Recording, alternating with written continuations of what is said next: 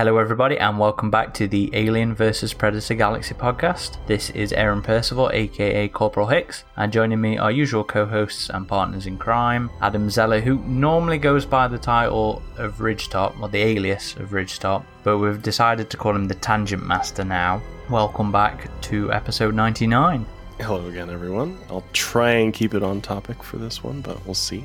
We always do a few tangents. As long as it's mildly related and it's interesting, it's fine. And also joining us is uh, Eric Adams, aka Xenomorphin. That would actually be me. So, yes, you're very correct. Certainly would. And this is our final episode of the year, known as 2019. And we'll be kicking off 2020 with the, the big 100, which will hopefully be a pretty interesting one. We've got something I'm quite looking forward to in store for that one, Something nostalgic for sure. Mm, and something very related to the site's origins. Okay, so it's December. So we are doing Alien versus Predator, an an episode that actually talks specifically about an Alien versus Predator thing. Last year we did the original AVP comic, which would have been episode seventy eight. Was last year's uh, December episode, and we talked about AVP, the original series. Prior to that, for 2017, we did an interview with Liam O'Donnell, who worked on AVP Requiem and is also the writer and director of Beyond Skyline and the new one, which is Skylines, I believe. And for 2016, we did a discussion of Paul Anderson's AVP. Skylines with a three rather than the E. They're going that route. And that was Oh, episode 43. That's terrible. And then in 2015, for episode 30, we discussed Peter Briggs' script for AVP from the 90s. And I think the last four years are the only time we've really been doing that little tradition. A good tradition though, because I always think of AVPR around Christmas. You know, well, yeah, that's certainly true. But again, it's it's an Alien versus Predator website, and even though it encompasses all things, it's aliens and Predator and Aliens versus Predator. You know, it's up there in the title, but there's just not as much content because there's not as much stories or books or comics to do with AVP. So I do like to make sure we always specifically pick on something AVP to go out the year with. At least now we do. there used to be. I think back before the movies, the comics and novels were. Well, I don't know if there was ever really as many AVP. Oh no, as the- no, there wasn't. the other ones. But there were more than there are now, which is why I'm really glad. Here's my first tangent, guys. Was um the Dark Horse announced the new Alien versus Predator comic, Blood? What's it called again? Thicker than Blood, right? Yes, I think.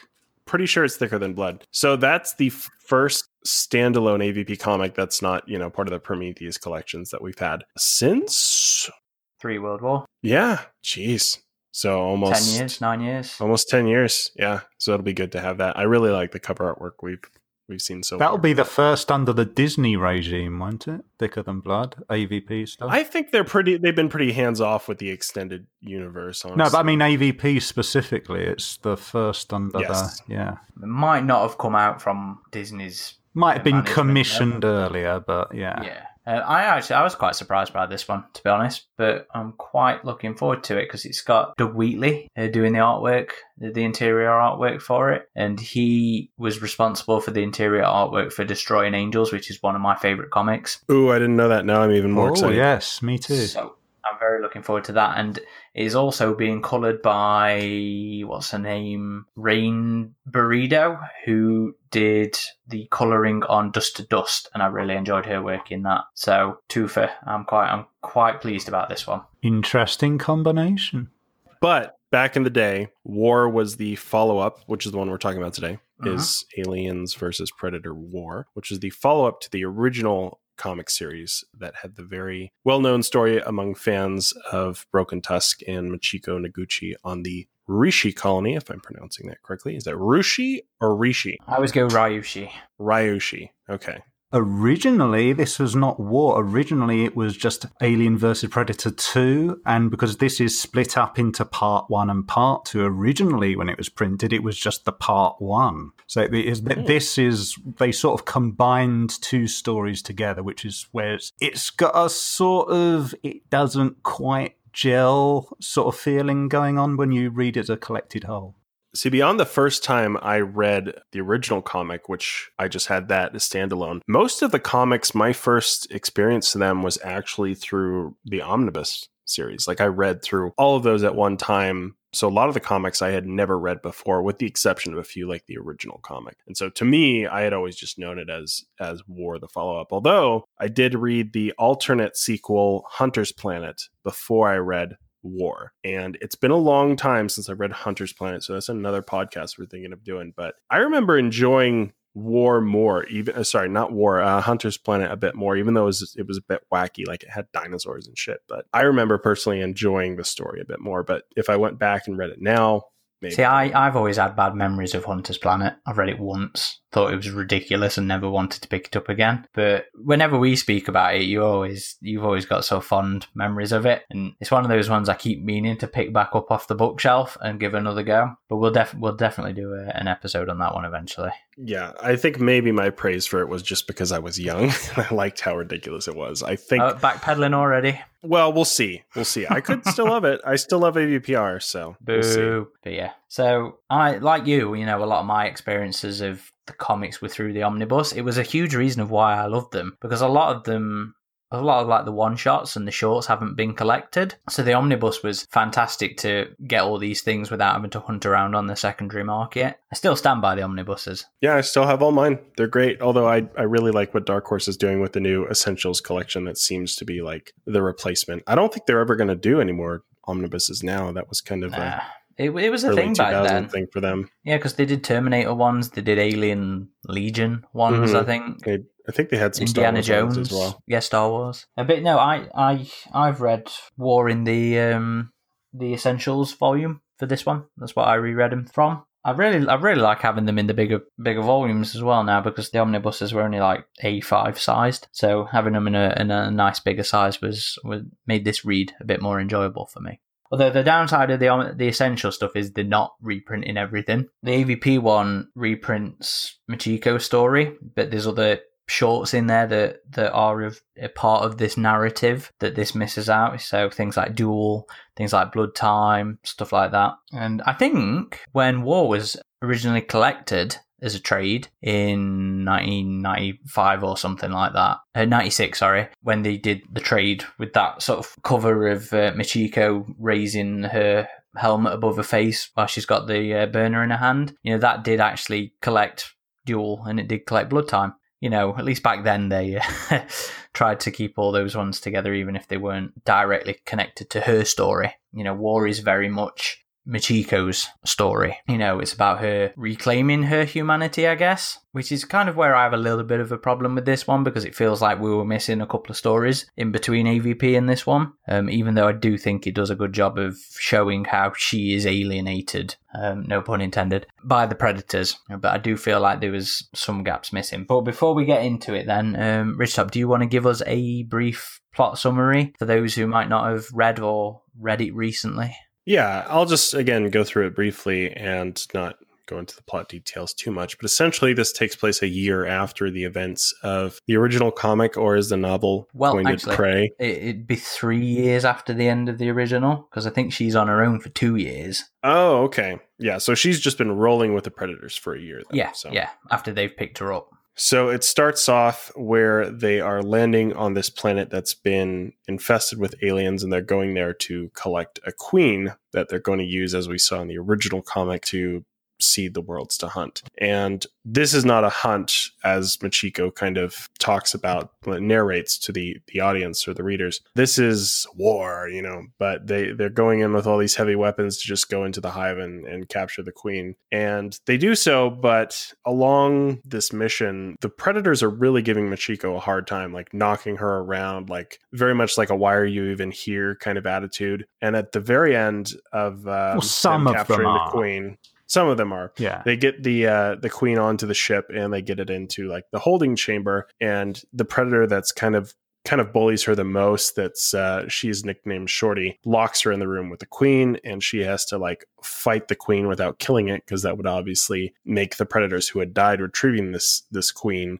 uh, their sacrifice would be in vain. So she had to defend herself and then escape through an air vent in the ceiling of the room. So she gets out, and then it just kind of shows her misery rolling with this tribe really. Uh, she's very much questioning why she made the decision to go be a part of the the tribe of these predators. And this this is kind of an interesting, I would say the most interesting part of the story for me is just seeing the ship and the caste system on the ship. Like she talks about the unblooded warriors have to sleep in the pits or whatever, but because she's a different species, they gave her her own quarters, which is typically only reserved for more experienced hunters. And then she kind of she speculates on if things would be different if Broken Tusk had survived, which is also kind of interesting because he was the one who initially blooded her. So I kind of have to think like if he was around around, this she wouldn't have been getting pushed around as much because Broken Tusk was very respected and he probably would have advocated for her since he was the one who originally blooded her. But unfortunately, since the Queen killed him in the original comic, he's he's not around to stand up for her, and she's very much uh, not that she can't stand up for herself in this story as she does totally, but I'm talking more of just like a social context of of respect, and she's very I would say with maybe with the exception of Topknot, who's the new clan leader, very disrespected among the the predators that she's rolling with.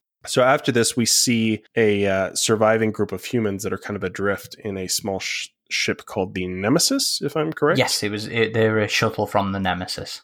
Right. And so these are three surviving characters from an Aliens comic originally called Berserker, but which I recently discovered was renamed Frenzy for some reason. In the in the comic it says see aliens berserker. So these three characters kind of show up and you can tell they've been through um, an infestation. I thought that was a little jarring just having these characters there and it's like see the previous comic. Like personally i i kind of wish this was a, more tied just to the original aliens versus predator comic rather than standalone comics. I mean it's cool to have little throwbacks here and there but to have these primary characters from the story show up at the end of an ordeal and it's like oh go back and read about their ordeal. Yeah it works but it's not it's not ideal in my opinion Okay, so they establish contact with a planet that has a Weyland-Yutani installation, and they land the ship to refuel. But the only reason they've really been giving precedence is because the the company is very much interested in information they think they have regarding the planet they escaped from.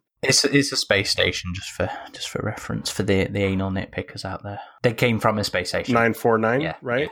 And it is actually Weyland Yutani. I, I do remember in the old 90s comics, there was a long time before they actually mentioned Weyland Yutani. So this would have been one of those Yeah. initial. Because it was even when um, Machiko was on Ryushi, what was the case? It was like Chigusa. Yeah, Yeah. they never actually Chigusa. mentioned Weyland Yutani.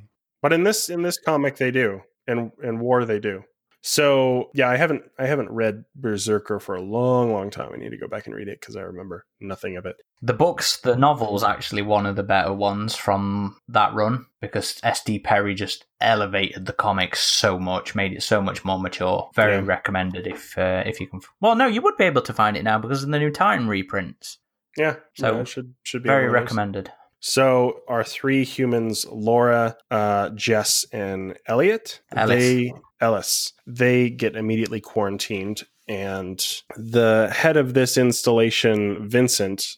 Uh, I guess knows a higher up in the company, and he's going to come there personally, Mr. Briggs, because he's very much interested in the data that they suspect these three survivors have. So he's on a, a shuttle himself towards the planet. And during this time, uh, we kind of go back to the Predator ship, and very much like the original comic, the Predators like to spar with each other and assert their dominance on their downtime. And Top Knot tells Machiko, because I guess he sees the rivalry she has with Shorty, that they need to fight, and they do. And she very much has the upper hand while they're sparring, but um, some of Shorty's friends grab her ankle and cheat essentially, so he can get the upper hand. And then she realizes she's she's kind of screwed unless she allows herself to lose, which she does, and that kind of forfeits her uh, place as part of the hunt.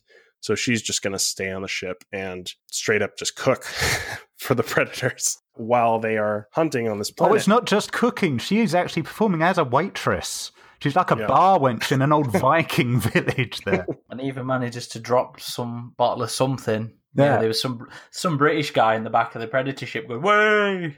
There is. And, she, and to add on insult to injury, she's doing it in her gladiator bikini. Yep. Yeah. her her helmet kind her of helmet on. changed appearance, I think, from the original we we were talking. Me and Eric were talking about this before you um, before you showed up. Her head is so huge in that Predator mask It is. in part Yeah. two. It's ridiculous. I much prefer the proportions from um, The from original. part one. Yeah. The look of the mask changed too. it was just Like, more angular. I it was- thought. yeah, it was more angular. It was very curved in where they're capturing the queen. It was a weird thing that Which I noticed. I, th- I think that's the that particular take is the one that NECA used for Yeah. their figure for her. Yeah. really It is. prefer that one.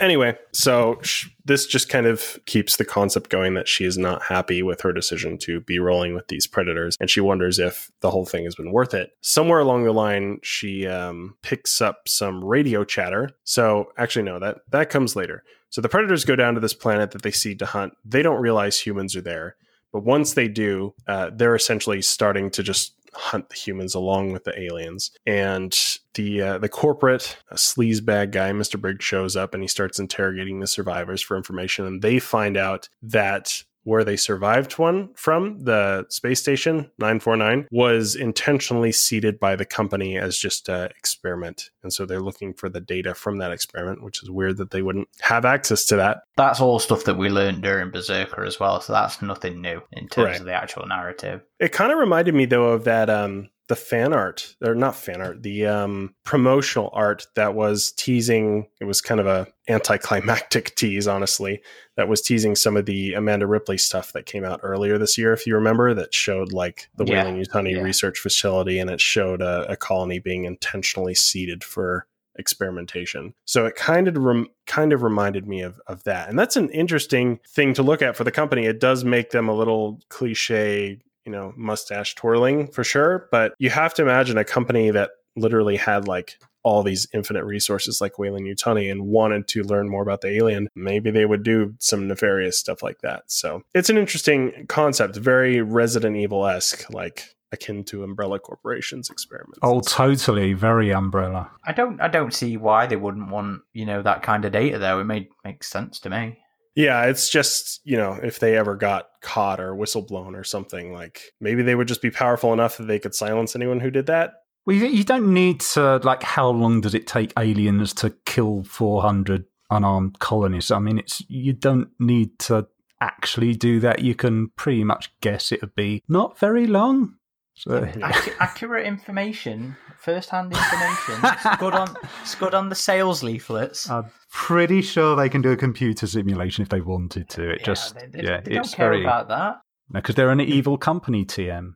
So Mr. Briggs tries to offer them a deal saying, "Look, we'll give you a reward. We just want the data and you can you can leave, but obviously you can't talk about anything that happened." Which why he tells them that it was an experiment is kind of Well, they discovered that on their own. Did they not in the yes, events of yes, they, they, they knew it all. Yeah. Okay.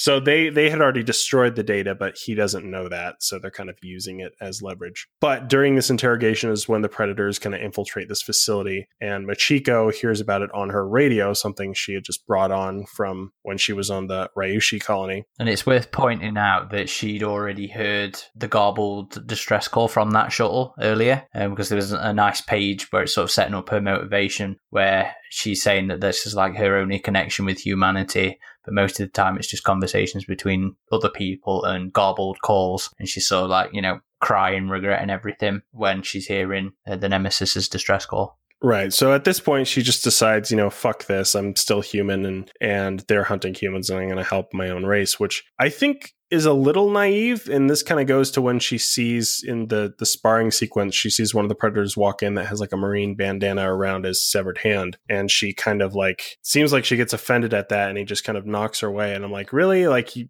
you don't know predators hunt humans too? Yeah, I mean, she on the event she was involved in. She that's what triggered the whole broken tusk against the rest of his thing. She knew they hunted humans. It's Right. Well, she's she does, and she's like, "Oh, well, I assumed it was a fair fight. It must have been." And then she says, "Like, like that makes it any better." So she's pretty conflicted about the fact that, that they hunt humans, and I guess she is she has just gotten to her wits end at this point, and so she just starts killing predators off guard on the ship and locks herself in the uh, the queen holding room. But the queen is still restrained. No, no, no. She's in the bridge. She goes to the bridge.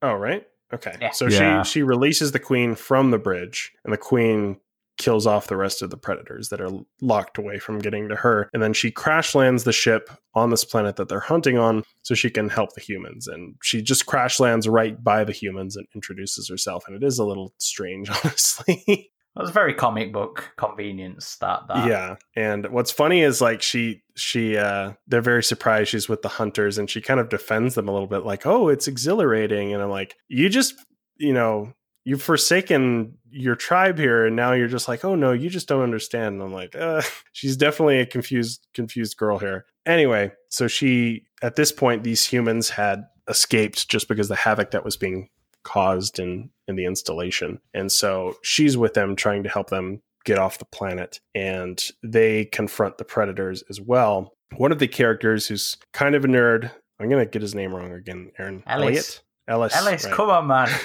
so he was in Berserker, and, and in that comic, he had piloted this battle mech called the Max or the Mobile. Let's see if I can remember this one. Mobile Assault Exo Warrior. Yes, I right, think that's it. It's Exo Warrior or Exoskeleton. right. So apparently, when one pilots this battle mech, it takes a psychological toll on them, which they they reference throughout this comic, but they still are in possession of that mech on their ship. And so he runs off to get it, and that kind of gives them an edge in terms of fighting the, the aliens and the predators. And now Machiko, they they encounter Top Knot, and he's like pointing at her like, "You've betrayed us." But it doesn't really go beyond that. We don't see Top Knot again after that, and I thought there was going to be a more dramatic confrontation with him. The, the, the big confrontations with Shorty and his mate, though. Right, right. She does eventually fight her rival again, Shorty, and this time she kills him. And they escape on uh, uh, another predator ship, one of the smaller hunting shuttles. And they uh, this was also kind of weird. They they give the exo armor to the corporate guy who showed up, Mr. Briggs, who's been face hugged. One of his bodyguards was an android, which I also thought was weird because his other bodyguard was just taken out with the with the throat chop by Laura pretty quickly. I was like, well, if he was an android, so I guess only one of them was an android. Yeah, Anyway. seems to be the case. Anyway, so since his boss was face hugged, he's like, "Oh, uh, well, I just gave him the the battle armor so he could fight with what little time he had left." And I was like, "That's strange. Why would the corporate guy just do that?" But okay, whatever. I think he would have been zoned out by that point, and it's just I don't know. I mean, because because they're crazy comic book characters. That's why. But it, in Berserker, the, the guy that was piloting the suit was just like constantly doped up and I guess barely conscious. I assume Yeah. that's kind of the intent that they went with Briggs because he was all face hugged and unconscious. So it was just the max suit operating on default, I guess. But It's anyway, still weird though. they escape and fly off to the sunset, and Chico reclaims her hu- humanity. And it honestly kind of ends abruptly right there. Like we still have this big battle going on, and they just they just leave, and Machiko has some internal dialogue, and then it just kind of ends. So that you know, I did. I should I should let you do these story synopsises, Aaron, because you're actually better at it than me. But those are the broad strokes. It's still worth a read. It's still an interesting comic. I think how the story focuses on Machiko is is strong in that regard, but it falls in terms of like what we were talking about, just obvious comic booky moments that come in and are a little too comic booky, I guess. So let's just do a bit of uh, housekeeping before we break it down and talk about our points ourselves then. So the first part that, that Ridgetop mentioned, you know, the bit with the capturing the queen is actually known as issue zero. And it was a collection of 14 installments that uh, mini installments that were originally published in promotional comics in Dark Horse Insider. Um, it was originally done in black and white and then it was collected and coloured by Jim Jim Sinclair as issue zero of Alien versus Aliens versus Predator War, and the main bulk of the story, issue one to four of that, was oh, um, so Chris Warner, who is pretty famous himself, penciled issue zero, part one, and then three blokes worked on the main series. Mike Manley worked on one to two, Jim Hall worked on three, and Mark Heike worked on four, and Chris Chalenor coloured um, all of those issues. Jim Sinclair previously worked on Duel, I think. I think he coloured Duel, um, which I'll just check actually. Yes, um, Jim worked on Duel.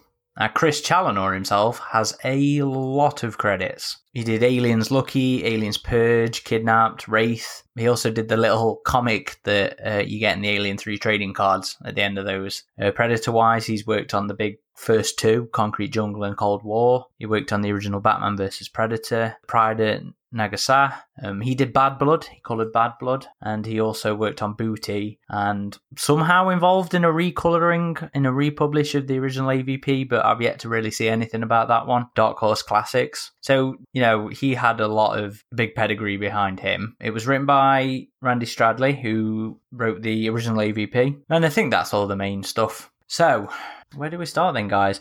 Should we start? Should we talk about this as a continuation of Machiko's story? Was it was it satisfying? You know, would you have imagined this being where where her sort of adventures led her back to her humanity? Did that make sense to you? For me personally, it was a bit disappointing. I think this kind of goes to what you mentioned earlier, Aaron, and just that it feels like there's a lot of stories of her with the predators that we missed. Like there has to be a reason she's put up with with this for so long, and she had to get some sort of fulfillment or satisfaction from it for a while before it just kind of fell apart for her. So I I do felt like it jumped ahead a bit much, and there would have been a lot more interesting uh, interactions with the predators that we could have seen. And we end up getting that really, I think, in the next comic, Three World War, which those three kind of make up the the Machiko trilogy, if you will. Even though she's had a couple of other cameos in other comics or has it only been? No, I think that's it. That's it. And Hunter's Planet. So, um, for me, it was it was not a satisfying sequel to the first because the first AVP comic is just so good, and I think for almost any fan of of both of them, remains up there as as one of the best. And unfortunately, for for me anyway, it it just didn't live up to the original. It was still well done, especially the artwork. Like the line art in this is great. Could use a color update, so could the original, you know. Three World War I thought had better better colors obviously because it was just a more modern comic. But the line art for this just like the original remains really strong and i think if you updated the colors for those two as we keep ragging on dark horse to do it could really make them shine. But as far as the story goes it just wasn't there for me like it was in the original. It was kind of bittersweet that we lost broken tusk at the end of the original because i would have liked to have seen how that dynamic developed. And of course, you had the exact same thing in the AVP movie where uh, Scar bloods Lex and then he gets killed by the Queen. Very much ripped straight from the original comic in that. So in this one, Machiko laments his death, and maybe things would have been different if he had still been around. And as a reader, yeah, you think the same thing. Like, man, these predators are kind of like dickish to her. Like, you know, it's a shame she doesn't have her friend who initially blooded her around. But it it still is the story works it's just disappointing because I would have liked to have seen her more fulfilled by this choice that she had made, I guess. But that just comes down to my personal expectations. What about what about you guys? How did you feel about it as a follow up to the original? I'm one of those who remember the um, part one being printed in black and white in the old original, I think it was monthly Dark Horse Aliens comic. And I think that some of the original AVP comic has been reprinted with that part collected in it as a sort of like an epilogue thing. I think part one works really well, and there's some great stuff like that part at the opening where you see that alien landscape, and you have Machiko's narration, and she talks about what she calls the hunters, which are clearly the predators, and they have their own folklore, but it's basically politicized and it's whitewashing their own involvement, where she says she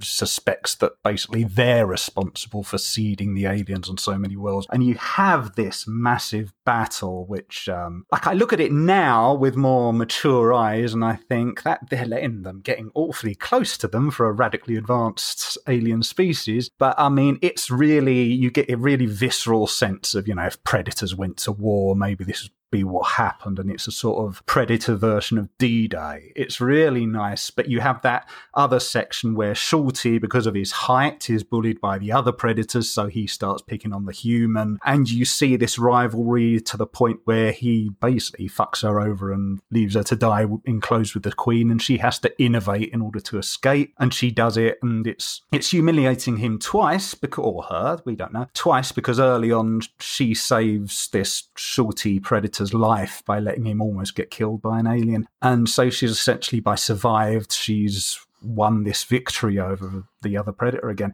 It's part two where it does sort of, as I say, it doesn't gel part two for me. And as I mentioned earlier, you have this moment where it sort of makes sense if you didn't know about Machiko before, where she goes, Oh no, he's taken that from a Marine, so they killed humans. Because the original story left her deliberately staying behind on the desert planet. She had severed herself from all human contact because she was fully willing to embrace predator tribalism or whatever it is and a new way of life. So she knew predators killed humans. It shouldn't have shook her up in that way. If you're not familiar with Machiko, it makes it feels a lot more like, oh yeah, that sort of makes sense. But as someone who's familiar with the original story, um, it was one of those points where I thought, why are you reacting that way? Yeah, you do have these parts in part two where it gets a bit more comic bookish. I didn't really care about the new characters that were being introduced or reintroduced, as it were. There's a part where Machiko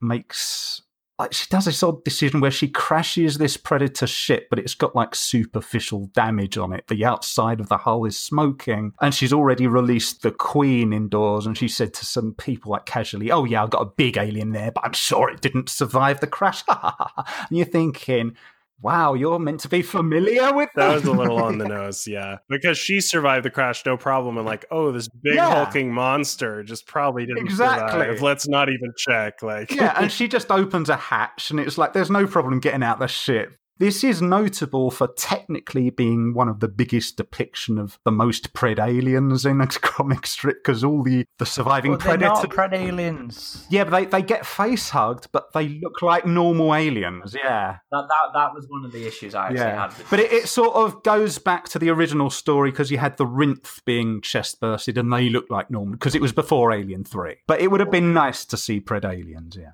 Thing is, this one came after Duel. Hmm which introduced yes, the Pred Alien into That's the comics. True, yes. And Randy Stradley also wrote that comic as well, so it's the same writer. That's true, yeah. Yeah. So um, when you take factor that in, yeah, as when you look at it as purely as a continuation, it worked. But it would have been nice to see, you know, because you see all these predators, the, you know, the chestbursts are emerging, and you think, oh, okay, this is going to bigger and better and badder, but they're just like normal aliens. Yeah, but then it's a lot of fluff about this umbrella corporation like bad guy who's a corporate you don't really care about. You have the people from this Nemesis shuttle you don't really care about. It just feels like an excuse to get Machiko out of the Predator ship back into human society, which she deliberately severed herself from because she suddenly become aware of, oh, my friends, they hunt uh, humans? Oh, no, no, no, no. And it's very weird at that point. But part one, I will forever love,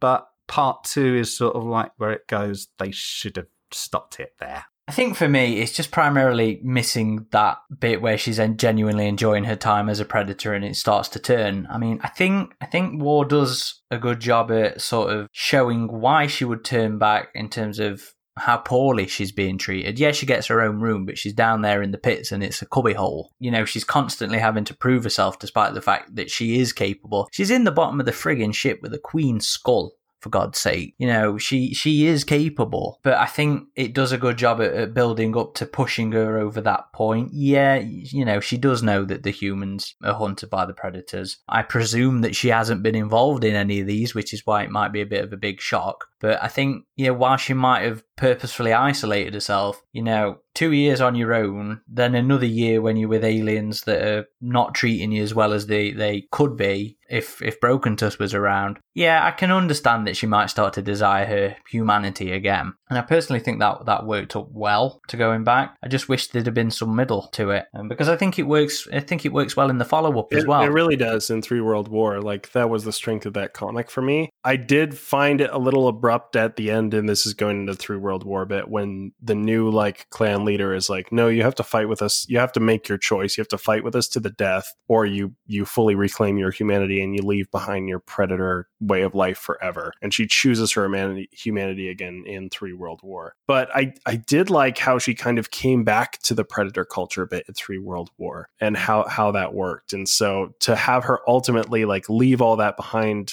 forever in Three World War, I was like, ah, but she's so cool as like the human that joins with the predators and rolls with them and stuff. So it was good to have that back a bit in Three World War, but it was ultimately a shame when she's like, no, I'm going to choose humanity and love over that. I'm like, no, you're a warrior. Come on. But I think a lot of that is I genuinely feel like that is um, more Randy Stradley closing the book on EVP. You know, that's him going, look, I'm done with this character. I'm done with writing these crossovers. She's done. No more. But I think, fortunately, there is that sort of year gap that we can revisit if anybody decides to. So the, the, the option's still there. It is, as mentioned, also a sequel to Berserker. And that isn't something that I think is massively common. You know, the Alien and Predator and AVP stories tended to be rather standalone. And yeah, this one picks up both AVP and Berserker. And I don't think there's anything inherently wrong with the idea, but I think the characters are not particularly used well in this. You know, there was there was no real reason for them other than perhaps just to pick them up and let everybody know that they'd survived. So,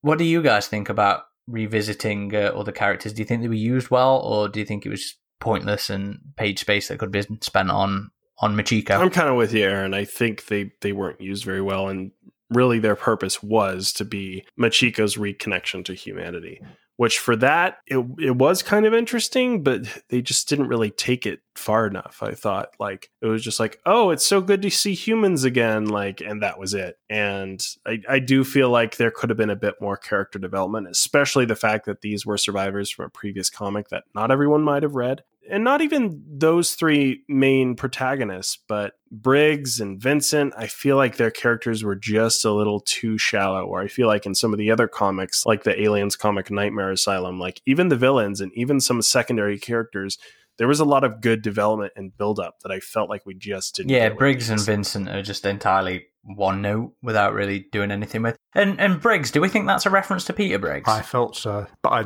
you know, whether or not it was, well, if it was, that's, that's kind of cool to, to be acknowledged. I mean, even if the character wasn't the greatest. Yeah. Because he would have he would have written this, his script by this point, wouldn't he? I that? imagine so. Yeah. I will say, I feel the rest of you guys, they, they could have been from any colony. In fact, it would have been more interesting if, considering re- the reasons Machiko had for questioning her loyalty to predators, it might have been more interesting if they had come from an outpost which had been almost overrun or been successfully almost hunted to death by a predator expedition. Maybe even one of the expeditions where Machiko couldn't join on the hunt. That could have been interesting. That definitely would have caused more attention. Yeah, yeah, and it could have played into more about maybe some flashbacks from her past on the with the predators. That could have been interesting territory to explore, but as it was, they tried to make it into this Weyland Yutani needs the data sort of thing, and it was it just it just wasn't interesting to me. I definitely felt like there was a missing flashback or two, like not only for her time with the Predators, but also just for our three human protagonists that escaped from the Berserker comics. Like I would have been able to overlook that a bit more, that they were just throwing these these characters from an alien comic into the story if we had gotten a flashback to at least give us an idea of the events that happened. Is, is this just um, you not remembering the comic though? Right, but again, not everyone like is going to to realize like that uh, those characters are from that comic and then you just see a little text box that's like read berserker and it's like but that's just how comics were back then. That's true. And that's that's again one of the comic booky elements that i wish this didn't have because i felt like the original avp comic kind of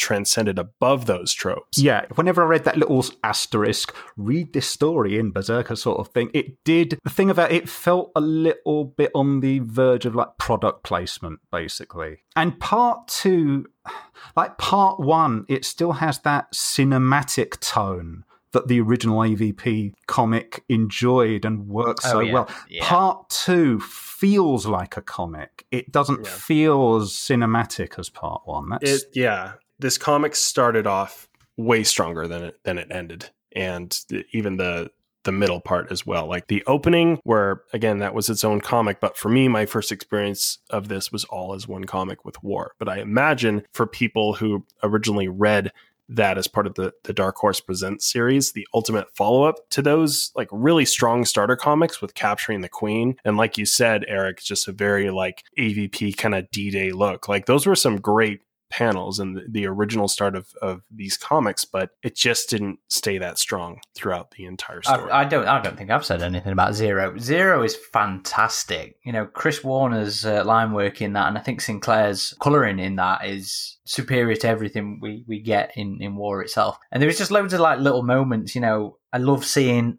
I'm a huge fan of those Giger-esque egg silos that the um, EU adopted as, as the alien hives. I love that. I love the, the, the visuals of the, the predators coming down the uh, the ship, firing. You know, with the narration that you know this isn't a hunt. This is this is war. There's none of this ritual rule set in place here. And you know, you've got Top Knot coming down and he's got his, his wrist mounted energy weapon firing, he's got his shoulder cannon going off at the same time. Could you imagine that on film? That'd be immense. The closest we probably got to that was the flashback sequences in AVP. Yep, on top of the, the pyramid when they do Yeah. the self destruct. Yeah, no, that would be an epic scene to see for sure. And it is in this comic. And again, it just starts so strong that it's unfortunate how it, it kind of uh, doesn't keep up that momentum. I would like to say with Chris Warner's art, he has he has a real flair for dynamic poses. I mean, just that they're just this. Even if you don't have the landscape stuff at the start, and it does these close ups of the alien jaws opening. You have this great one of them, as you say, on this um, this ramp, and you just have these fantastic alien poses where it uses even the tail, the whole layout of the alien figure, and you just have it being ripped to shreds by this energy beam, and you have all these predators. Just the way it's posed, Chris Warner has a beautiful way of doing that. Was it just me, or does Shorty's helmet look very much like Wolf's in Requiem? Oh, Yeah, it's it got has those the spikes on it, around. yeah. I I'm, I'm half wondering if it was inspired by this. It'd be interesting if it was. I can totally see the similarities. Yeah, for sure. I mean, there's no glyphs on it, but the shape-wise, it looks very much like Wolf's. Mm, I can I can see that. Yeah, it is kind of similar with those side spikes. But I, I definitely think the front part is different shape. And it looks like he has some spikes on the bottom of the mask as well. Another thing I quite actually liked about War was the inclusion of that predator with the bandana around his arm. Because, like I said, that, that, that guy was from Blood Time and from Duel. So I really enjoy seeing those um, those through lines. I, I really like that. So even though we didn't really get to do anything in this, and it being a bit of an eh kind of kick off, I did get a kick of actually seeing him back. Although it's a shame we uh, we presume Top Knot's dead because he he doesn't appear in Three World War, and I assume it's probably a good idea as well because I don't think he'd have been so amenable to um, the team up idea if uh, Machiko was trying to propose it and he was still the leader. But I assume he's uh, dead and gone thanks to Max. It did kind of feel like perhaps this could have done with being a longer issue. You know, it ends really abruptly, so maybe it was a maybe there was a bit of a, a page count issue going on here. Do you think it would have worked better if there'd have been a bit more fleshy, a bit more space to flesh things out? Maybe the um, Nemesis crew wouldn't have felt so um, underutilized if if they'd had more time to do things. Yeah, the comic felt shorter than the first one, honestly. I don't know if it was or not based on page count, but it felt shorter. The the first one, the original um Prey, I guess, was like each act felt like of equal length, whereas in this one each act felt a little shorter than the previous. Like the intro felt the longest to me, the middle felt a bit shorter, and then the end felt just kind of rushed and when they get up into space and she's just like I found my humanity again and then it ends. There was more to tell there I think regarding the aftermath. So yes, I do wish they had had a bit more time to work and and flesh What are the thoughts story. on the expansion to the Predator culture then? I mean, we, we got little bits of it in in the original, and then um, it sort of went a lot bigger in this one. You know, the whole hunting sort of sign language that she uses to communicate. You know, that's a through line into Three World War, which I liked, and I actually liked them using sign language in this one because you know I have a whole thing against the Yautja culture and all the cluck cluck kind of language that they use in that. So I really appreciate the um, the sign language in this. Then you get you know you get bits and pieces about you know the closest thing they have to a religion being archaic rituals and reasons for using specific weaponry and specific ships on these hunts. It wasn't it wasn't too space samurai enough for me to not like it. So I actually quite liked those uh, little bits and inclusions. You know, reasons for things being lost in lost in history and other stuff being practical. So what about you guys? Did did that work for you? Did the lore expansions work there? I mean, it was cool to see, especially the the ship that they were all living on this mothership. But I think personally, and again, this is just personal preference, they took the whole caste system a bit too far with the like predators just living in the bowels of the ship. And I'm like, damn, like. But at the same time, you have to imagine, like, yes, predators, you'd have to earn your place in society. But I don't know, it's just not something we've seen in the movies. I guess too much. The predators have always kind of treated each other as equals in in the films, even if some are more decorated than the rest. So to me, it felt a bit too. Um, the the classes and casts of predators, I think they might have taken that a bit far. But again, that's my personal preference. Just like you don't like the whole space samurai depiction of them, Aaron. The whole like, oh, we treat our younger predators and our inexperienced predators like shit. Like for me, I don't like that idea of the race in regards to the predators, it sort of made sense in a way to have them sleeping in the bowels nakedly if that was their entire culture. I was reading it, and one of my first impressions is, well, why are they even on this hunting voyage on a spaceship in the first place? Why would they even be allowed on the spaceship if they hadn't earned the right to do anything? You have like Top Knot. He could have been interesting, but he was too similar to like an imperial Japanese officer from World War II, which I mean, that could have been interesting to play with if Machiko had reflected on it, because she would have had some, you know, heritage reasons for doing her own analogy there, like in the original comic when she first sees a predator and she refers to like the stories of her childhood with samurai. But um, strangely, she didn't make the comparison here. And you have Top Knot being at odds with the vibe I typically got from the films, which was Predators as the ultimate improvisers. And she has this moment in the hive where they're capturing a queen and she improvises by simultaneously saving the entire mission, saving all their lives.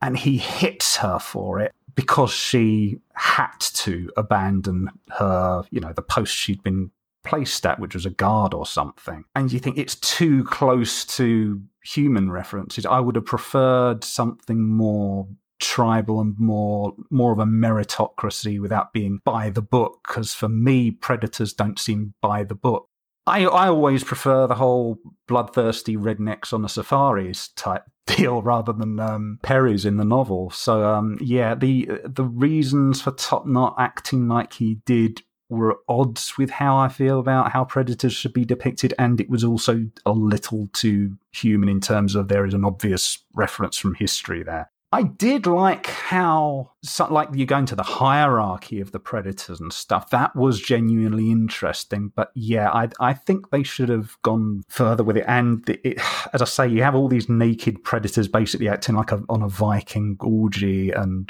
her being a waitress, and it just felt like no, that's not how predators should be. They shouldn't even be on the spaceship in the first place. Maybe they're born on there. Maybe it's one of those. That's true. That's true. They could have been. Well, I think it's the Rage War that puts across them being nomadic, which would kind of, you know, work towards all that kind of thing. And what about the aliens treatment then? You know, we were, I think we were talking off air about the whole bugs thing. Oh yeah. How how do we feel about this? Well, the reference to bugs. Well, just just the general how the aliens are portrayed in this. It was interesting in the beginning seeing the process of the queen being captured, and that was a good connection to the original comic since we we just saw the the queen already captured in that one, and her interactions with the warriors, how they kind of had to keep their distance so they wouldn't damage her by accident. Once the predators had captured the queen, like that dynamic of the queen, and eventually she's like, "Okay, attack!" to her warriors when she's sure she's she's going to be captured aboard the ship, and then they make like this last ditch effort to to try and uh, free her. So that was kind of interesting. But again, throughout the rest of the comic, we don't see that continue. It just turns into the aliens are attacking. Like we don't see another hive after that, uh, or one being established on the the human planet. So yeah, I mean there were they're pretty much your standard aliens, although it was interesting seeing kind of like we saw in the original Aliens film with the Queen telling her warriors to back off uh, in the scene with Ripley. Um, it was something uh, in in line with that, in my opinion, but it just didn't continue any further. I did like how they played around a little with because Machiko's the one that basically lures the queen they eventually capture into where she needs to be, you know, strapped up and all that, uh, where it did play around with the concept of possibly this queen has sort of made a personal animosity thing against her. Forgot about that when Machiko's like, she hates me the most. Yeah, but they she actually it's a very cool thing where she actually compares like the predator's utterly utter complete indifference to her and she in some ways she prefers this seething hatred she gets from sort of walking up to the queen. She prefers that to this just being blanked and it's I, that's a very sort of interesting psychological way of conveying that. I like that. But they didn't really explore that. I would have liked to them to have explored that. I, I do think that if you look at the way the aliens are portrayed in terms of behavior in the original AVP, the way they're portrayed in this in both parts is totally in line with that. It fitted in the films with how aliens are portrayed. I didn't have any problem with that. I did find myself questioning as cool as it was to look at them capturing a queen. In the original AVP story, where Machiko is introduced, it starts out with the predators always identifying a queen laying egg and then destroying it. What was them, you know, stopping them from just taking one of those eggs, capturing, a, you know, a random host and letting what? I that be bred as a queen? Because that, of that. it starts Yeah, out I hadn't thought of and that the- and the whole thing it's yeah, and you could say, well, it's to get honor. They specify that it's not a, an honor hunt. Yeah. Yeah, they say so many predators had died for that, and if I let. If I killed the queen, it would be dishonoring the sacrifice, which is very good plot device for seeing how she gets out of the situation without killing the queen. She's handicapped. I like that, but why do you have to capture a live queen on a planet of aliens? That's what didn't make sense about that. But I liked how they were portrayed. Just completely ruined the first issue. Maybe since that clan had lost their queen previously, they had to regain one, even though the clan had a new leader with Top Knot now. Yeah, Like they so had- something must have even if it's not an honor hunt, they still have to earn the queen because another clan is not just going to give them a queen egg. So I don't know. Mm, That that could be interesting way of looking at it. Yeah, but they should have explained that. I think. Unless theirs was the ship that the Queen was the one that was on the ship that crashed in Duel. It's been so long since I read that, That one was either. it. We're trying to make Well, up per- excuses. perhaps because you know um, the the guy with the the bandana, you know, he's all a part of that clan as well, and that was his story, and that was a predator Hmm. ship that had crashed back But down. no, because he comes in because she says, "Oh, all the clans are gathering." So it's like he comes aboard their ship. So the the ship that's capturing this queen, that's a completely different deal going on. Mm, maybe we'll have to see if we can get Randy Stradley to clarify some things at some point. Mm, I think it would basically come down to it was cool, which it was. Yeah, ruler cool, I guess. But you know, I I like that that sequence sort of throwback to aliens. You know, using her, her communication with with the aliens to launch the surprise attack, not from where they thought it was coming from. Yeah, I like that. In general, I, I don't. I always have a problem with how the EU refers to them as bugs and tends to treat them as you know easily disposable Yes. kind of thing. I don't. I don't think. I mean, I understand that uh, issue zero, part one, whatever, was you know it, it was a big scale conflict. You know, the predators were going in all guns blazing as they should be. But I'm never. I'm never too sure how I feel about the aliens in this big sort of tidal wave kind of attack mode. You know, I always prefer them. I prefer them like Isolation Stompy. I prefer them like Alien. Like a hit and run.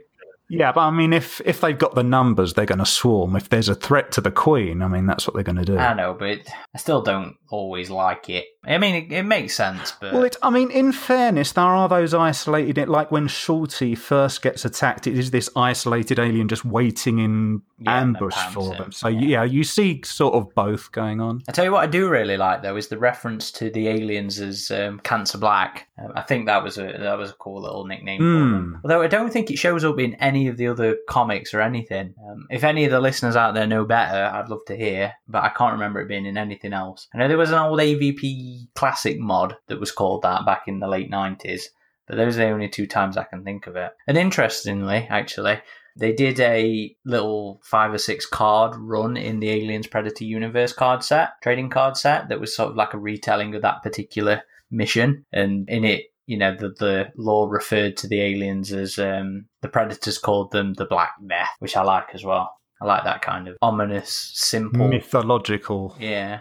I was saying earlier that I felt the story needed uh, more flashbacks, but I forgot about the one flashback it did have, which was where it shows uh, part of the previous comic where Machiko saves Broken Tusk from the Queen initially, and then she kills him eventually. Huh. And that's new art as well, weren't it? That that wasn't copy and paste. Yeah, and that was it was kind of cool to see those exact same panels but totally different art like a, a, a, tiny like fragment of what might have been a remake of that comic and that kind of like put the idea in my head like wouldn't it be cool if they just remade a comic like an earlier iconic comic with new artwork yeah, Sam Kieth. colors yeah Um, like, Re- redo Earth Hive. No, um, Female War. Female War. Yeah, well, we're, and we're always prattling on about recolors anyway, so I think I think we'd totally be up for that kind of thing. I don't think that's ever been done though, right? Like a, a complete remake of an older comic with new line art. and Don't think so. As far as like I our couldn't, even, I couldn't speak for the Marvel and DC stuff anyway. I'm not knowledgeable enough with those ones to know. But no, I'd, I'd certainly be interested. I think that'd be a unique twist. but it was cool seeing that flashback and seeing those panels with new artwork. It was, it was neat to see. The story just needed one or two more flashbacks For you. For me, yeah. I can remember Berserker, so I'm fine. But they do feel wasted, I I must be honest. I mean, El- Ellis would eventually go on to, to make an impact in Three World War. and they do the same you thing know. in that comic too. Like Three World War has its own flashbacks, I think, as well, that go over some of the events of both war and the first one. I honestly can't remember. Okay, does anybody have anything else to uh, talk about with AVP War? I just think even though it wasn't quite the sequel to the original comic I wanted, it's still very much worth a read. I, I still And, uh, enjoy it yeah. despite its issues. The artwork You know, I, I enjoy all three. Of the them. artwork is great and i enjoy all three of them as well they work well as a trilogy but for me you'll just never top that that first comic and i wish war would have gotten a little closer to maybe not topping it but to being a satisfying sequel for me even though it's still a good read and it still continues Machiko's story and that held my interest What about you, Eric? Is it, was it still worth the read, even if it wasn't as good as the original?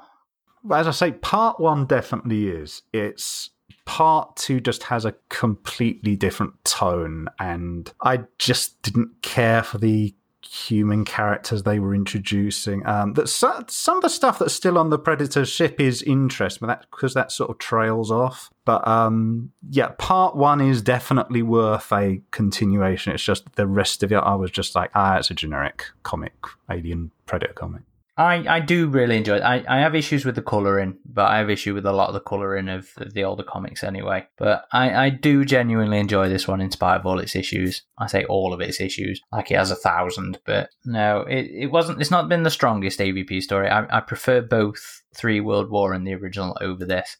There's a complete package, you know, including things like Duel, including Blood Time. I, I dig it, and I will happily sit there and just beast through these without losing any of the entertainment factor. I think the problem is that by virtue of being a sequel, and especially by virtue of being a story where Machiko features at the most sort of arguably interesting moment of her life, which is what happened next, the problem is that it suffers from direct comparison syndrome. If you had had a similar story where it wasn't Machiko, it was a human who you have been you know, you were aware that they had somehow joined up with the predators somehow, would it have felt different as a, you know, on me or anyone else as a reader by being a completely separate story to the original AVP? I think that's a, uh, that's a question each reader is going to have to ask themselves. But I think the, the biggest problem is that it does suffer from you will inevitably come go back in your mind to oh yeah that's that's not as good as whatever. It might be interesting to give it to someone who has never read the original avp see what their feelings are about it. But yeah i think the comparison issue really hurts it more. It hinders more than helps it in the same way as prometheus is you know it's it's a fine science fiction of its film by itself but it it suffers from being uh always compared with the original Alien. Yeah, I don't think we've ever really. Have we talked Prometheus with you? Yeah, we did a whole thing. I'd say I, I can't remember you ever being so kind to it. It must have been so long since we've. Yeah, I mean that, that. I think that was my bottom line for Prometheus. It suffers from being compared, and on its own, it would be, um, you know, if it wasn't connected to the Alien films, it would have been, it would have been looked upon more kindly. I think. Oh, I've always thought that, yeah, like as a standalone sci-fi film, if it was just completely isolated from the the alien universe, I would have been a lot more receptive to it. Right. if we're done with war, then, and if those are the final words on war, yeah, I just thought it'd be, you know, nice to just sort of briefly talk about some of the stuff we've had this year because I think it's been a good year. It's been the 40th anniversary of Alien, and even with the Fox buyout at the end of the year, you know, um, Disney buyout, sorry, at the end of the year, Fox managed to managed to put out some good stuff. I think we started on a good note with Blackout. I think it's not appreciated as much as it should be, but for me, that that was a good start Agreed. of the year. Yeah. Yeah, and compared to like all the backlash it initially got just for what it was, I think it it proved itself. And even though I haven't gone back to play it, and I still think it could have used more replayability factors, and hopefully they'll still add some content down the line. For what it was, it's so rare just to find a standalone mobile game without ads thrown in your face the entire time. And it, it just reminded me of what I thought mobile gaming could initially be capable of. And it was it was awesome. And it was a good continuation of Amanda Ripley's story as well, which was a surprise. But yeah, it's been a great year to be a fan like that and the 40th anniversary were fantastic. And for me personally, getting to go out there and watch them and meet the directors of that was such a cool experience. Like, as someone who's always liked the fan films in this franchise, to see them actually backed by the studio for the first time was such a unique and new thing. And I really hope it's not the last we see of that. You know, in a few years' time, we'll have the Aliens 35th anniversary, I think. So hopefully we can also um, get some studio sanctioned celebratory events for that as well. That would be nice. But yeah, this year we got Alien Isolation on Switch, and I'm just happy that a bunch of new people get to experience that game that may have not for the first time because it was such a great addition to the franchise. And uh, the fact that the port is so strong, because I played some other shooter ports on the Switch like Wolfenstein and Doom, which I thought, yeah, we're okay, but the graphics and the input latency were just a bit disappointing. But for this one, it seems like a really solid port like Feral Interactive, everything I've heard on that, as well as Digital Foundry did a, a kind of graphic analysis of a Switch port, and they were totally blown away by it as well. So I recommend checking that video out of theirs. But uh, and Aaron, you played through the Switch port yourself recently. You you've been live streaming that, and for you, like how how has that been? I've just finished it today. Actually, I finished a couple of hours before we um, we started recording, and I, I only tend to revisit Isolation once or twice a year because it's a game I like to sit down and just sink into. You know, I like to sit down for a six hour session and then the next day sit down for another six hour session and just beast through it, just completely immersed. So it tends to stay quite fresh when I'm playing because I don't know it as intimately as I might know some of the other ones that I just beast through all the time. So it, it keeps isolation feeling special to me. And this did not feel like a lesser experience than playing it on my PC, you know. It was weird at times because I fumbled with the uh, radial menu uh, quite a bit because I wasn't used to a, a controller and having to flip around with me blinking analog sticks. And there were a couple of bugs that weren't quite, they were funny they were funny bugs. I got set on fire once and stayed on fire, and it was hilarious. But graphically, you know, it looks gorgeous. I would not have expected it to looked so nice. And even in handheld mode, you know, it, it goes down a resolution and loses some of the detail, but it still works, you know, pop your headphones on and you are still able to be immersed in the detail that's being given to you on on that um, handheld mode. It, it it looks it was so polished. It performed so well and it was just yeah i completely agree. You know feral interactive have done a fantastic job with it. I'm looking forward to writing the review actually because I, I hate it when i have to do a downer review but when I get to do one where I'm like, yes, this is just as fun as last time, then I'm I'm very happy. We've also had a number of books this year, novels, comics, as well as some awesome behind the scenes books and just art books. We've had J uh, J.W. Rinzler's book, The Making of Alien, right? Which yeah, I cannot recommend that book enough either. You know, that that is a fantastic behind the scenes retelling. You know, it goes up there alongside with CDL's documentaries. You know, it is that detailed and, and that again immersive. You know, it's not just doesn't just say the story of, of Alien, you know, this preamble as well. Like we were talking about with Origins, you know, it, it built us into who these people were before they made Alien that all matters to the story of Alien. And there's loads of extra details in there that I haven't seen before, you know, details of who's actually inside the alien suit, when they filmed what. You know, it's all done in filming sequence. And that's the level of detail we haven't really got and is very much appreciated. You know, if you are interested in the behind the scenes kind of stories like that, go out and buy that book. It is brilliant. Uh, we also had the Blueprints, which was long late awaited, long delayed. That finally came out. I loved that book. For those of us who are I know Aaron is not very into the sort of dry technical readout sort of stuff, but those of us who are, it was very much because I was worried that, well, if you've got the Colonial Marines technical guide, would it, is it worth getting? Yes, it is very much worth getting, especially if, like me, you're into technical details of the hardware. Um, it adds little things. It does include little Easter eggs like Bay 12, which brought a smile to my face. And it does all the prequel stuff as well, so it's completely up to date. If you want basically a Jane's guide to alien hardware, it's pretty much all in there. I love that. Speaking of the prequels, they re-released a previously released book, The Alien Vault by Ian Nathan, and that was updated to include content from the prequels as well. And I'm sure we'll miss some. I mean, there's just been a number of books and comics this year. Yeah, Alien Echo, our first book targeted towards young adult readers in the franchise, which I thought was great, honestly. It was surprisingly good, yeah. I, you know, you go into a young adult expecting it to be tame as fuck, and this was not tame. It was great at all. It was very good and a nice introduction to a, a, a new interesting character. I'm kind of scared we're not going to get to learn more about now that um, uh, Brian Woods. Yeah, that's something we haven't really talked about, is it? And I don't know if we even should. But I was looking forward to that comic as well. Speaking of of Wood, though, uh, Defiance was just re-released in a nice big hardcover, and and we've seen a number of strong re-releases like Dead Orbit by James. We, we could Stokoe. never decide on that. It? Pronounce it right, but he uh, Dead Orbit got a nice hardcover, and we got to see some of those panels that he had talked about that were um, before the the kind of change in tone in the story, and so that was really cool to see. Oh, and the Alien Three thing that that was a big thing for me this year. I've been that's the kind of thing I've wanted to see ever since I realized people were interested in that. You know, ever since Dark Horse did the Star Wars like ten years ago or whatever which Rinzler actually wrote. Rinzler wrote that. That got a nice hardcover as well, as well as uh, we got our Amazon audio drama, which those Audible audio dramas have been so cool. And the only reason I haven't listened to River of Pain and Sea of Sorrows is because I want to read the books first, because I had such a good experience reading Out of the Shadows and then listening to that audio drama. So over the holidays, I'm definitely going to try and get through River of Pain and Sea of Sorrows so I can finally listen to those. But after reading the the Alien 3 Gibson comic and the screenplay for that, it was awesome to, especially having Michael Biehn and, and Lance Henriksen reprise their roles. Yeah, they were older, but they still you could tell they gave it their all, and and it was awesome.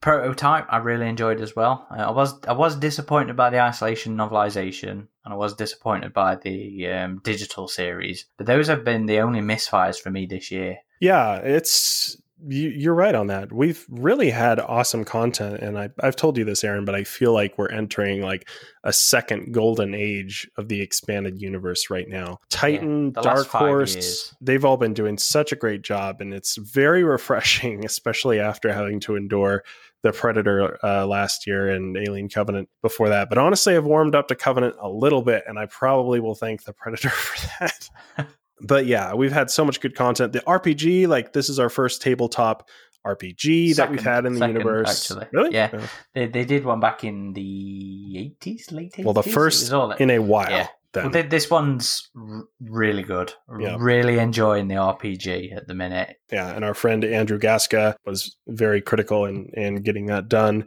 and I believe you and Clara helped him out a bit with uh-huh. uh, some of your contributions. Got a character named after myself in the book. Yeah, I noticed that. I just got me the the 40th anniversary hardcover. So yeah, lots of lore nice. in I there start well digging as, into that know, gameplay stuff. Yeah, and that's what really surprised me. Like even if you don't foresee yourself playing the RPG a lot, there's a lot of good lore in there and a lot of good art. Oh, the artwork's phenomenal in that. Um, Free League have a fantastic artist, uh, sort of in-house artist, I think, who works on their stuff, and his style just so suits Alien. It kind of reminds me of um, Declan Loftus. It kind of reminds me a lot of Declan Loftus's work. Who's if if you're on Twitter, I, I share his work all the time. And Hunters 2 came out this year, didn't it? As far as the Predator side of things, or was that last year? Uh, no, it would have, would have been end of last year. Yeah, but they've just announced Hunters 3. Yep, which was good to hear. Good to hear they'll be continuing some of the Predator stuff. And we've got, you know, we've got um, James Moore's Jim Moore's um, Predator book coming out next year as well. The prequel to the uh, the new game, IllFonic's game. Which hopefully we will finally see something of next year. Oh, Fingers we've crossed. seen plenty of hunting. No, I'm talking about grounds. IllFonic's game. Oh, you confused me. I'm talking about Cold Iron's game. Yeah, yeah, we've seen a good amount. But that- that's also getting a prequel novel. Isn't that the multiplayer only one? Or Yeah. we don't really know. But different? yes. It's Yeah. it's what it's rumored as is a Hmm. persistent open world multiplayer shooter along the lines of Destiny. But I believe you can play Destiny in some form of single player as well. So I'm not super familiar with Destiny. Also worth mentioning is the I think they're on Kickstarter. The guys who are doing the Hadley's Hope video game, all non-sanctioned by Fox, it must be said, but it looks beautiful. Yeah, looks amazing. I think it's just one guy. And it's just one dude. One Yeah. dude. Hope for the future. Yeah, we've been keeping up with that for a good while. We And did a been a good few years, of his it? Earlier been working on demo. I think he says he's planning on releasing a demo over the holiday this year uh, because I think he did last Christmas. Yeah, was when that did. came out. So hopefully he'll follow suit. But he's been doing a ton of work on that project. And they apparently are considering, for those of us who want an alien game where you play as the alien, they are considering doing a sort of alien campaign if it does well. So fingers crossed for me, certainly. And that's Aliens Hope for the Future. If anybody's interested in looking that one up, again, it's something I'm, uh, we're constantly sharing on the socials anyway. Eric, what do you mean single player campaign for Hunting Grounds? No, it's, it means for, for, Cold, it means Cold for um, Hope for the Future. oh, I thought that's what the whole game Hmm. was. Was just Yeah, but no, no. Um, they're considering what because it's like you know the traditional play as a human thing. But they said that um, if there's mu- enough demand and the um, funding goes well enough, they are considering doing a play as the alien. Oh yeah, that thing. would be yeah. interesting. Which in Hadley's Hope would be especially interesting. Yeah, it's so funny to see Hope for the Future progress because for me, like that's kind of what I wanted out of an isolation sequel was it to be more along the lines of the Aliens universe. And it seems like he's still focusing on the horror and tension of isolation, even with the aliens aesthetic, and less on the action Yeah. element of aliens. So it's been really cool to see that. And I wish Fox would just hire him to make Well, I mean, they there's not because they are basically unarmed colonists with a few yeah. explosives, and that's it. So yeah. Also for collectors, we've had a lot of good stuff by Sideshow, by NECA. I believe Eaglemoss has concluded their subscription, but they're still releasing some of the spaceships as well as the larger format figures. But yeah, it just lots of stuff all around, with the exception of, of movies, of course. But if you're into the expanded universe, it's a great time to be a fan right now. Was there anything I missed that you guys have enjoyed? Not that I can think of, mate. I think you've pretty much summed all that up. if you like what's going on right now, support Dark Horse. The Essentials Volume One, yeah, is awesome. And Titan, yeah. Good re-release of these. They have announced. They have announced the second. Well, they haven't announced it. It's up on Amazon. A second um, Essentials for Alien as well. oh, really? Yeah, which seems to, seem to be like the mad scientist kind of volume with things like Labyrinth in it Also, and Rogue. I think. the original Aliens versus Predator comic is getting a nice new hardcover to go along with the Aliens and Predator anniversary re-releases that Mhm. Dark Horse did. Uh, so that should be nice. Unfortunately, that would have been the perfect opportunity to recolor it, but since it's an anniversary, I think they'll probably stick with the initial coloration. I don't think we'll even get the original color. I think it'll be the same Really? in color version that we've had for years. Yeah, I, I don't think it's going to be the Monica Livingston. They should do that for the anniversary, but Yeah, oh well. Just, uh, yeah, I, I wouldn't surprise, be surprised if they've lost like all that stuff. That's why I don't think we're going to get reprints, uh, recolors of, of that series. But anyway, it's been a good year.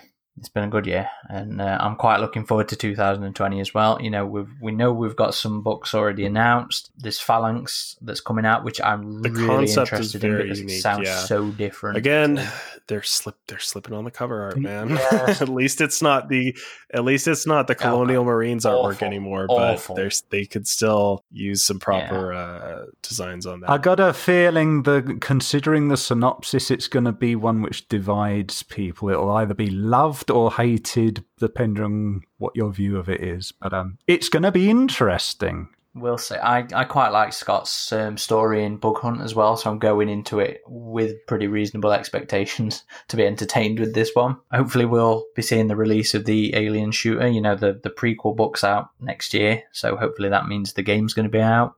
We've got Predator Hunting Grounds. I would love to see a physical release of the 40th anniversary shorts as well. Like just something like maybe for Alien Day or something. Oh yes, that'd be nice. Yeah, that'd be nice. Mm. Hopefully they continue with Alien Day. We don't know how it's going to be under Disney regime, uh, but hopefully that's still something that's celebrated annually, and we'll get something. It might not be as impressive as last year because the year before, uh, 2018's, I don't think was massively great from what I remember. But just just something would be nice. Yeah, because 2017. Well, it's mostly fan generated. There's a lot of official tie-in stuff too.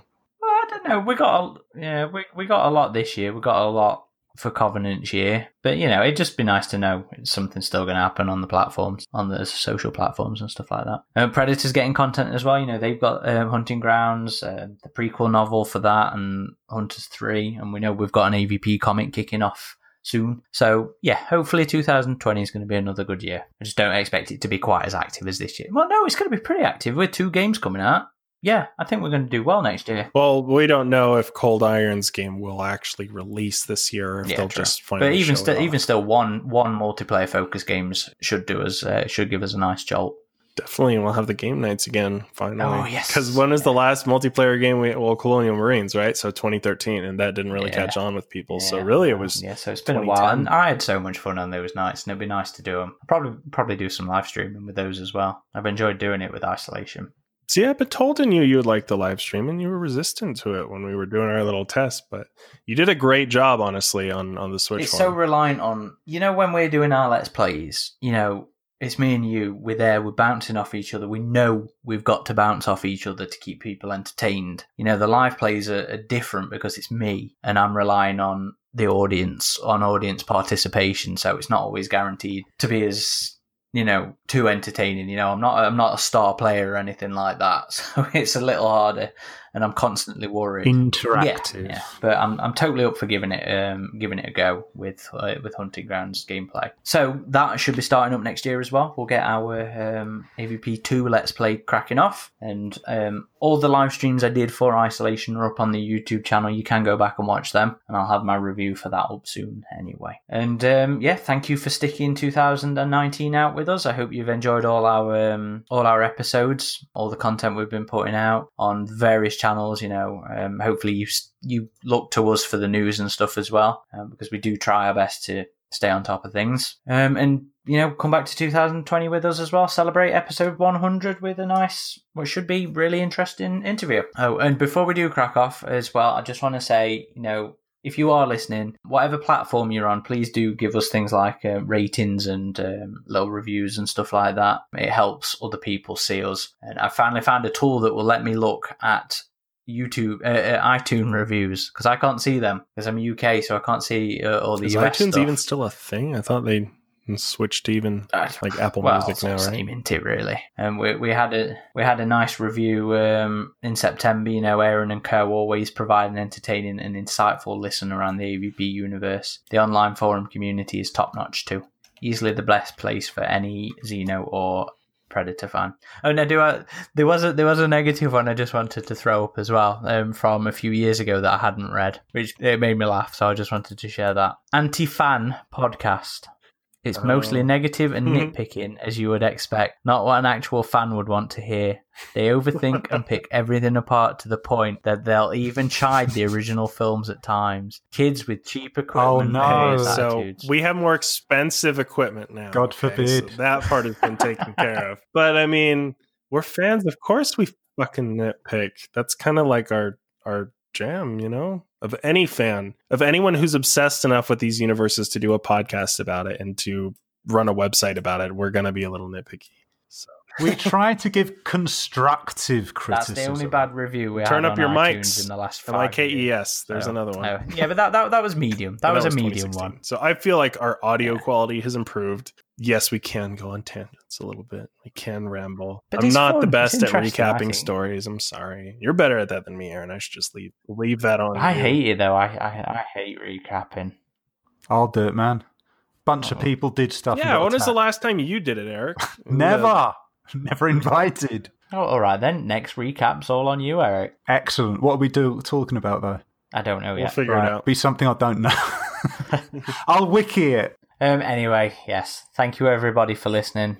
Uh, thank you for 2019, and we look forward to Yep, spending thank you all. 2020 with you. As always, uh, you can find us on avpgalaxy.net for the hub of all our activity. Uh, message boards on there, old school ones. Social media wise, we have a group and a page on Facebook. And we have a Twitter page and an Instagram page and a YouTube page, YouTube channel. Sorry, um, content on there has not never been as steady as I would have liked, but it's it's genuinely hard work and time consuming to do that stuff. And this is, after all, a hobby. So I don't I don't have all the time in the world to do those things, but we, get there slowly but steadily. If you're interested in following me personally, I do have a Twitter account, and that is at underscore Corporal Hicks, and that's AVP, Stargate, Halo, Airsoft, just generally all my all my interests, not just AVP stuff. If you'd like to follow me personally, um, best places to do so would be Instagram and Twitter, and it's at Ridgetop21 for both.